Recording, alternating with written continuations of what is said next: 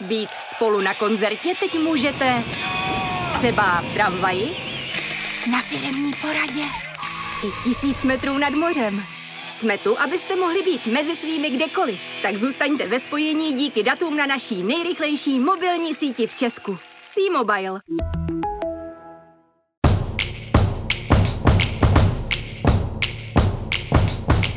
Vítejte u dalšího dílu podcastu O penězích se nemluví. Jsem Míša Raková a podcast vám přináší pro ženy CZ.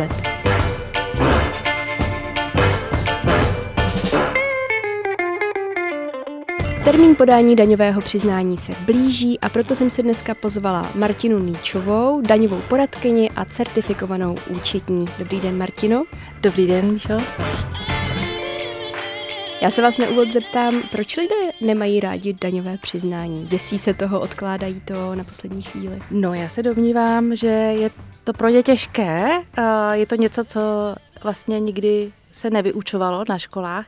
Třeba dostudoval gymnázium, tak se domnívám, že tam vůbec takový předmět vůbec nemají. My jsme teda měli nepovinný seminář účetnictví. A tam ale... jste zpracovávali no daňová právě, přiznání. Že ne. To bylo jako jenom teorie. Mm-hmm. Že jsme se učili, prostě, jak, jak se dělá složené úrokování a, a tak. to je podle mě škoda, protože kdyby aspoň existoval nějaký seminář, kdy vlastně se k tomu už ten student dostane, k tomu daňovému přiznání, tak si myslím, že potom to pro něj bude jednoduché. Takže je to podle mě pro lidi strašně abstraktní téma, je to strašák, aby neudělali něco špatně, protože mají pocit, že finanční úřad jim pořád dýchá na záda. A proto se tomu prostě ne, nechtějí, nechtějí se tomu věnovat, nechtějí věnovat ani tomu tu pozornost. A musí daňový přiznání podávat každý, nebo jak to je? Tak daňové přiznání určitě nepodává každý. Pokud máte jedno zaměstnání a nemáte souběžně nějakou další pracovní smlouvu, tak daňové přiznání nemusíte podávat a bude vás vyučtovávat vlastně ten zaměstnavatel. A pokud máte k tomu nějaký dodatečný příjem, tak tam jsou nějaké limity, které si, si řekneme asi za chvíli, mm-hmm. tak uh, musíte to daňové přiznání podat. A proč vlastně musíme daňové přiznání podávat? Ten stát ten o nás nemá všechny informace? No, stát o nás ví asi poměrně dost, ale opravdu neví, které ty příjmy máme, jestli třeba ty nějaké konkrétní splňujeme limity pro osvobození, takže třeba nemusíme dávat do daňové přiznání. Takže my vlastně ano, deklarujeme, co jsme si vydělali a co máme vlastně zdanit. Dá se tedy zjednodušeně říct, že daňové přiznání jakoby musí podávat každý, ale za někoho to dělá zaměstnavatel, pokud tam nemá žádné jako speciální věci, příjmy? Velmi zjednodušeně ano, ale samozřejmě, když třeba budu osoba bez danitelných příjmů, to znamená, budu se třeba pečující osoba o děti do 7-14 let a nebudu mi další příjem, tak tam nemá kdo za mě podávat daňové přiznání. Takže zjednodušeně ano, ale je to velmi zjednodušené. A jaké jsou ty termíny? To se taky dost často mění, nebo často. Teď se to v posledních letech trošku změnilo. Bylo to 31. března, takové magické datum, ale to už asi neplatí.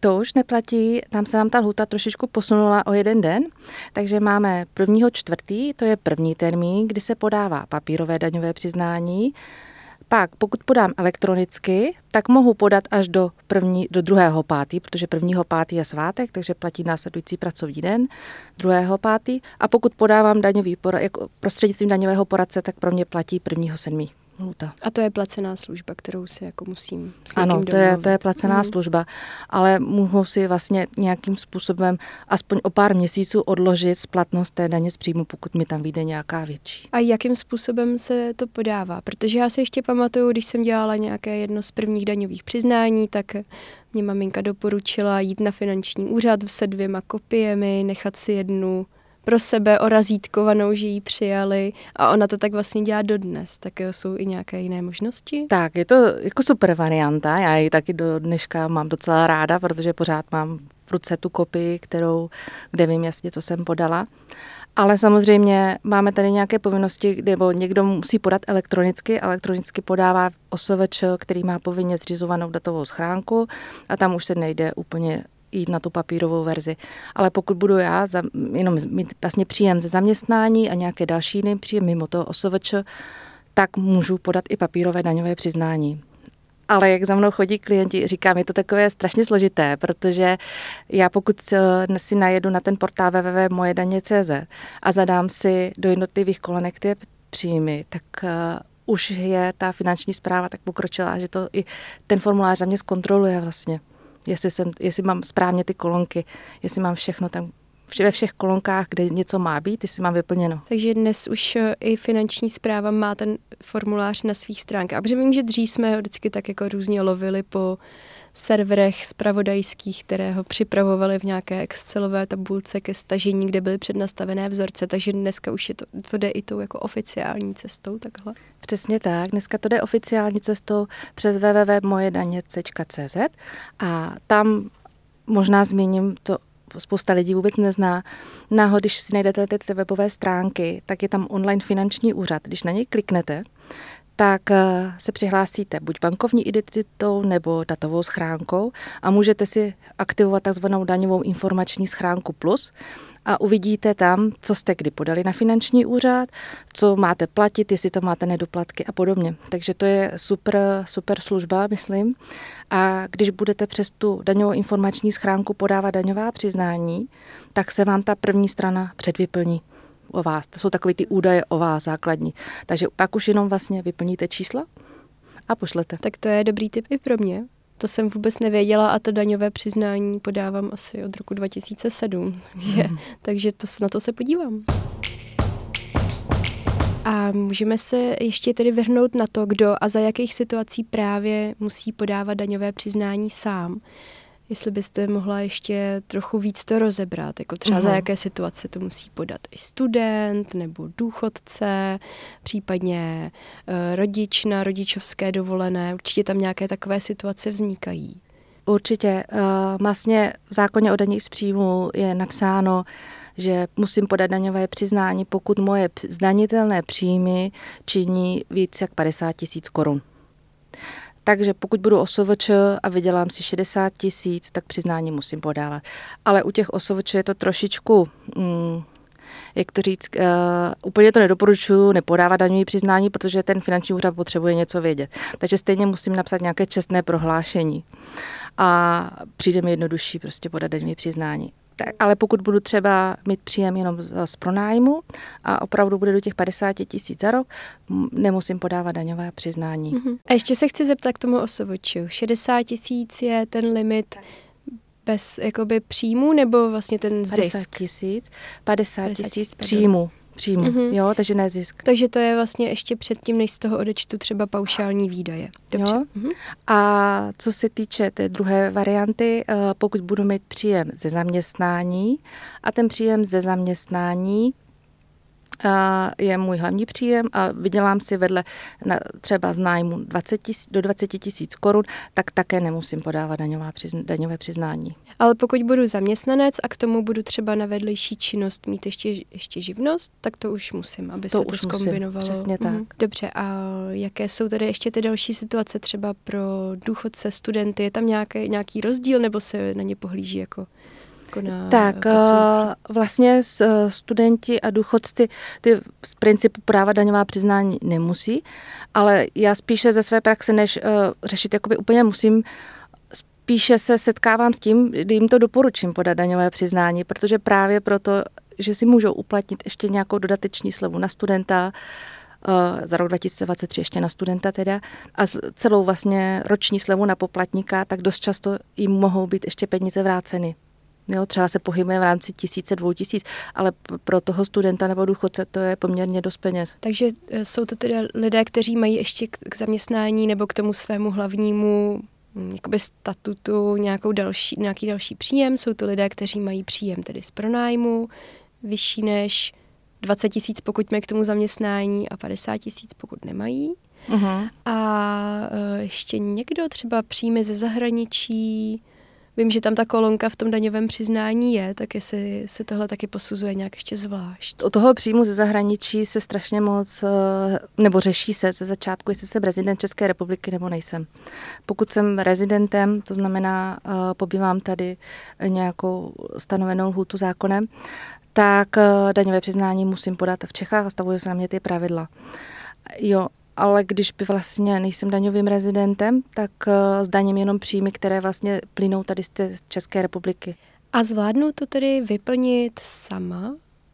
nebo jako je lepší se na někoho obrátit, pokud jsem to třeba nikdy nedělala, nebo jestli mi s tím jako pomůže. Někdo. Myslíte obecně daňové přiznání? Mm-hmm.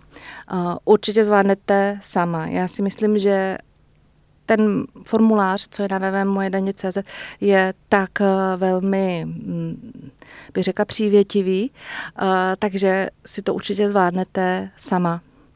Ale samozřejmě pokud se na to netroufáte, můžete si požádat eh, odborníka, který se vám na to podívá. Já to většinou doporučuji, když už tam jsou jaký specializované příjmy, jako speci- ne úplně zaměstnání osoveče, ale ještě třeba něco dalšího tak tam už je ten odborník potřeba. A kdo je ten odborník? Je to daňový poradce? Je to účetní? Jak ho mám hledat? Tak, tuto otázku už se párkrát dostala. Eh, to je těžké říci. Ono oficiálně daňové poradenství a daně může dělat daňový poradce. Takže nejlépe jít na www.kdpčr.cz a tam se podívat na seznam daňových poradců, najít si třeba v okolí vašeho bydliště, protože se to dá i filtrovat a tam toho člověka oslovit. Mm-hmm. Je to KDP, jako komora KD... daňových poradců ČR. Mm-hmm. Mm-hmm. A kolik taková služba stojí? To se strašně moc právě liší.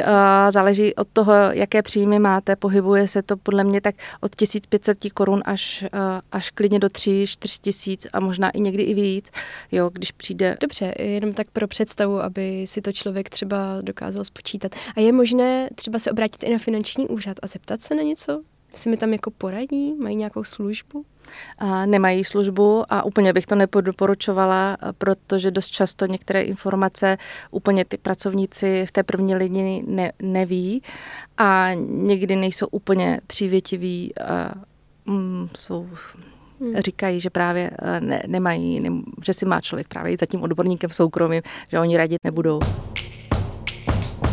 Chci se ještě zeptat, máte nějaké obecné typy k tomu, jak k tomu vyplnění nebo k tomu podání daňového přiznání přistoupit, aby všechno proběhlo hladce. Doporučujete to třeba udělat co nejdříve, nebo naopak to klidně nechat právě až na ten duben, kdy, kdy už eh, končí ten termín, nebo jaké jsou takové vaše jako obecné doporučení, když už se teda do toho chci pustit sama? Tak když už se do toho chcete pustit sama, tak já bych doporučila uh, si podívat na ten formulář, zjistit si, co všechno si mohou uplatnit, schromáždit příslušné potvrzení. Ty, pokud tedy vyplňujete formulář elektronicky, tak se taky podávají elektronicky, takže mi stačí prostě fotka, sken toho daného dokumentu, to se tam pak připojí. A doporučuji teda upřímně si jeden den sednout a jeden den to opravdu udělat, říct teďka za dopoledne to prostě zvládnu a chci to podat. Jak dlouho to člověku, který to dělá poprvé, může trvat? Člověku, který to dělá poprvé, já věřím tomu, že třeba tu hodinku to klidně dá, hodinku, hodinku a půl.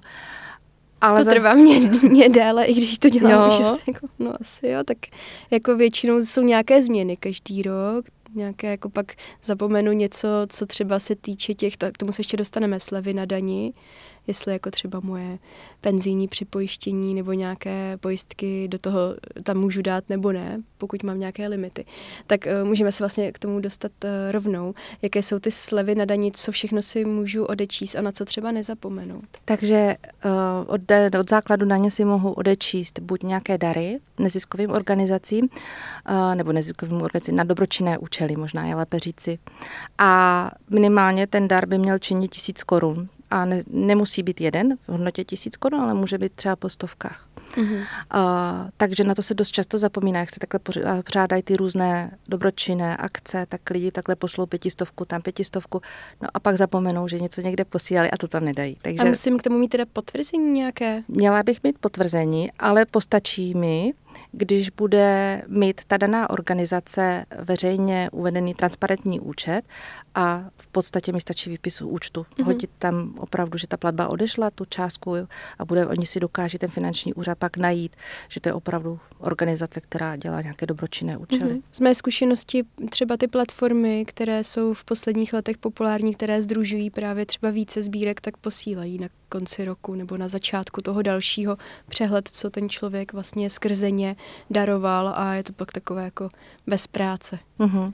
A dost často se tam dá zaškrtnout, jestli chci potvrzení, takže já i třeba na začátku roku si vždycky zaškrtnu, že chci a oni mi pak v tom lednu nebo někdy i dříve pošlou právě ty potvrzení, pak už to dám jenom na hromadu, jestli to tu tisícovku dá nebo nedá. A jaké jsou tedy ty další eh, slevy? Tak, můžu si odečíst úroky z hypotéky, mohu si, ale pozor, je to z hypotéky, kde skutečně reálně žiji. Není to tak, že si koupím eh, chatu někde v Krkonoších a tam na hypotéku a tam si odečítám úroky. Pak můžeme si odečíst životní pojištění, penzijní připojištění, potom pokud chodím darovat krev, tak i příspěvky vlastně, nebo stát mi jakoby přispět, nebo dát mi jako možnost odpočtu za to, že chodím darovat krev. A to je, myslím, všechno. A sleva na studenta, kterou už jsme vlastně zmínili, to je že sleva. je naposledy. Aha, to, to, je, to je sleva. Aha, Tohle to si odečtu dobře. od základu daně, uh-huh. potom si vypočtu z toho daň a pak jsou ty slevy. Mm-hmm. A pak je tam ta sleva na poplatníka, na to máme nárok každý a na to se zapomíná, že třeba žena, která je na mateřské dovolené, chodí na nějakou brigádu a nemá podepsané prohlášení a nepodá si pak daňové přiznání a je to škoda, protože vlastně přijde i o tu daň, jako kterou zaplatila, protože má nárok za celé období i ty studenti. Pak je sleva na studenta, a pak máme slevu nějakou na, na invaliditu, teďka ještě slevu za umístění dítěte ve školce, Uh-huh. A samozřejmě zdaňové zvýhodnění na děti. Uh-huh. A když se ještě vrátím k těm, uh, tohle to jsou slevy a jak se říká vlastně těm darům a těm... Jo, to jsou to vlastně odčitatelné položky od základu daně. Odčitatelné položky od základu daně.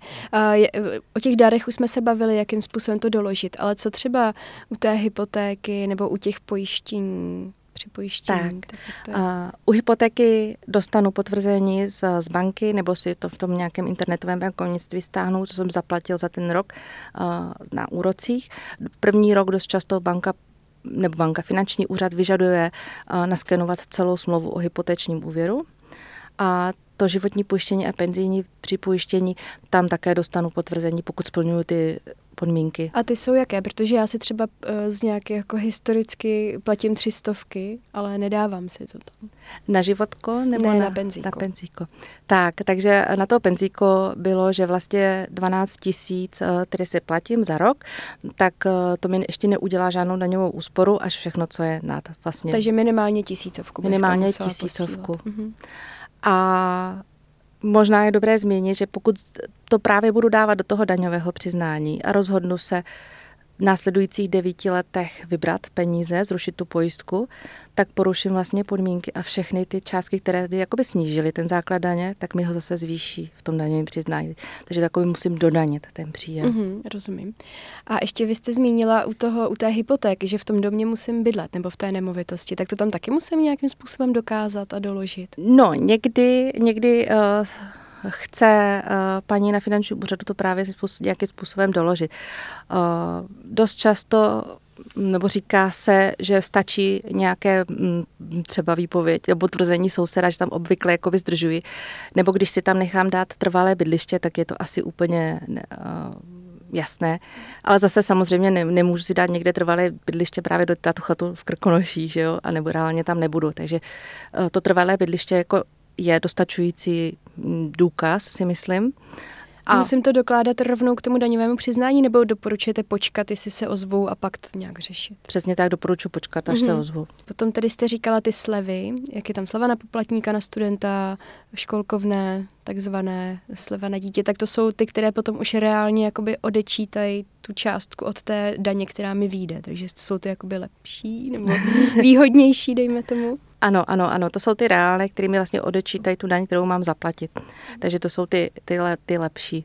Když to tam ten dar mi udělá jenom 15%, že jo, efekt. Pak bych se chtěla ještě zeptat, když jsem osovoč, tak uh, dokládám, co jakoby navíc musím udělat, kromě toho daňového přiznání. Protože já, si podávám i přehledy na pojišťovny, což předpokládám asi, kdybych byla zaměstnanec a měla bych uh, povinnost podat daňové přiznání, tak nemusím dělat? Je ne, ne, ne, nemusíte. Mm právě podáváte přehledy na sociálku, na Českou zprávu sociálního zabezpečení a na zdravotní pojišťovnu.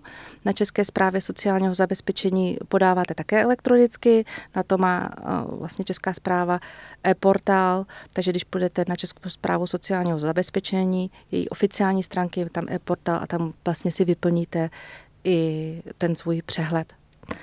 A už to má i tak zdokonalený, že když se tam přihlásíte právě tou datovou schránkou, tak všechny ty údaje po vás se předvyplní a předvyplní se i počet akt měsíců, vlastně, kdy máte danou živnost a vy si už jenom zkontrolujete, jestli ty měsíce jsou v pořádku a doplníte si jenom vaše příjmy a výdaje a je to celé. Mm-hmm. A třeba ty zaplacené částky, to, to taky se tam taky, tam, ano, no, tak to, je, to se tam taky propíši. To už je jako skoro, skoro bez práce.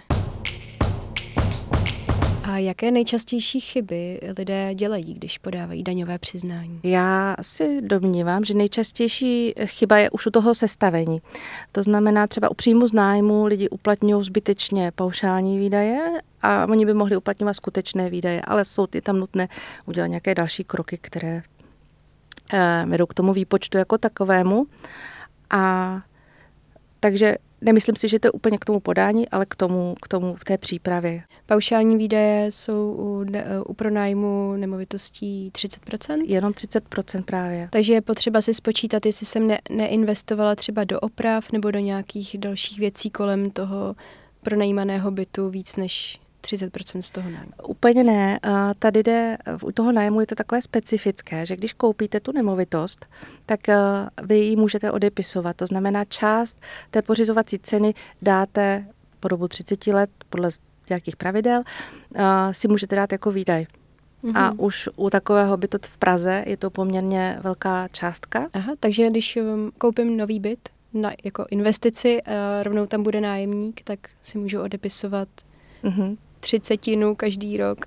Zhruba. Zase zjednodušeně říct ano, jo, jsou tam jako, které metody potom zvolím, ale i tak se dost často dostanu těmi skutečnými výdaji víc na více mm-hmm. jak 30% těch příjmů. Mm-hmm. A jaké jsou teda další ještě chyby nebo věci, co, co člověk může přehlídnout? Tak uh, dost často třeba se, teďka řeším, že se neuplatnila slova na dítě, to mhm. vůbec mm-hmm. nerozumím, jak se to může stát, ale uh, tedy domluvit se vždycky s tím partnerem, kdo teda uplatňuje a aby opravdu jeden z nich uplatnil, tak potom je chyba právě v těch, eh, v těch hypotékách, v těch úrocích, že si lidi myslí, že si můžou kdykoliv, cokoliv odečíst.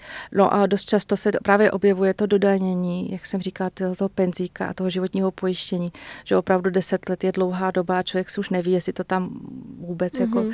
zakomponoval někdy do toho přiznání a pak to zapomene dodanit. A finanční úřad to ví, protože jim to ta pojišťovna řekne. Uh-huh. A když teda nějakou tu chybu udělám a už mám podáno, tak dá se to nějak napravit?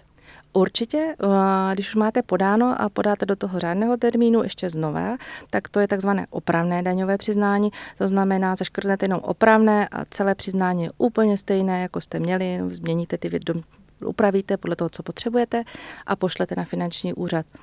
Takže je to velmi jednoduché. Takže oni pak počítají jenom ten druhý. Jenom ten druhý pokus mm-hmm. a ten první vlastně v podstatě zahozují. Mm-hmm. A po tom termínu, když bych chtěla podat, tak je takzvané dodatečné daňové přiznání. Uh-huh.